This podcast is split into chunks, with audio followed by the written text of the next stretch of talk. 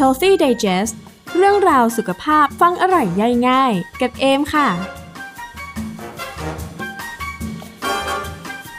สวัสดีค่ะ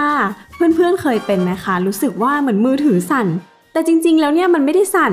อันเนี้ยเชื่อว่าหลายคนเคยเป็นนะคะอาการแบบนี้ค่ะเรียกว่า Phantom Vibration Syndrome หรือว่า พี เอส วี นะคะถ้าให้เรียกแบบเข้าใจง่ายๆเลยก็คืออาการหลอนคิดว่ามือถือสั่นนั่นแหละค่ะซึ่งจากการศึกษาเนี่ยเขาพบว่ามีผู้ใช้สมาร์ทโฟนมากกว่าเก้าในสิบคนที่เคยมีอาการแบบนี้ปฏิเสธไม่ได้เลยจริงๆนะคะว่าโทรศัพท์เนี่ยแทบจะกลายเป็นปัจจัยที่ห้าของเราไปแล้วเนาะบางทีเนี่ยลืมกระเป๋าตังค์ไว้ที่บ้านยังไม่เครียดเท่ากับลืมโทรศัพท์ไว้ที่บ้านเลยนะคะซึ่งมีดร.โรเบิร์ตโรเซนเบอร์เกอร์ค่ะเขาเป็นนักปรัชญาแล้วก็ผู้ช่วยศาสตราจารย์จาก Georgia Institute of Technology ค่ะเขาระบุว่าอาการหลอนคิดว่ามือถือสั่นเนี่ยเป็นอาการที่พบเจอได้ค่อนข้างบ่อยในชีวิตประจำวันเลยค่ะโดยที่มาของอาการ พี เอส วี เนี่ยนะคะส่วนใหญ่แล้วเกิดจากการรับรู้ที่คลาดเคลื่อนของร่างกายค่ะอย่างคนที่คิดว่ามือถือสั่นอยู่ในกระเป๋ากางเกงเนี่ยแต่จริงๆแล้วมันอาจจะเป็นแค่กล้ามเนื้อกระตุกในบริเวณนั้นนั่นเองนะคะส่วนกรณีที่โทรศัพท์ไม่ได้อยู่ในกระเป๋ากางเกงเนี่ยแต่ว่าได้ยินเสียงเหมือนสั่นเหมือนเสียงว่าอืดอืด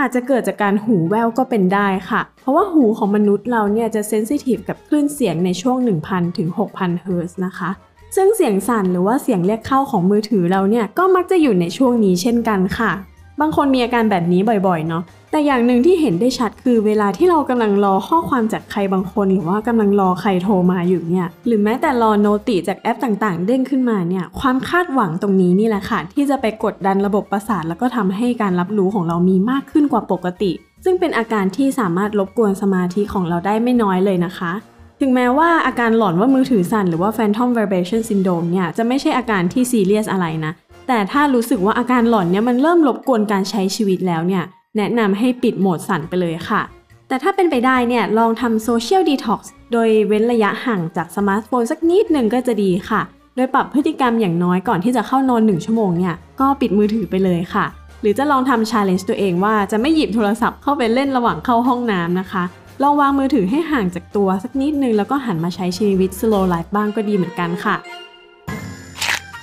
สำหรับใครที่ชอบฟังเรื่องราวสุขภาพฟังอร่อยย่อยง่ายแบบนี้นะคะอย่าลืมติดตาม Healthy Digest ได้ทาง YouTube ของ Health Addict Spotify Apple Podcast แล้วก็ Google Podcast ด้วยค่ะสำหรับวันนี้เอมแล้วก็ Healthy Digest ขอลาไปก่อนนะคะสวัสดีค่ะ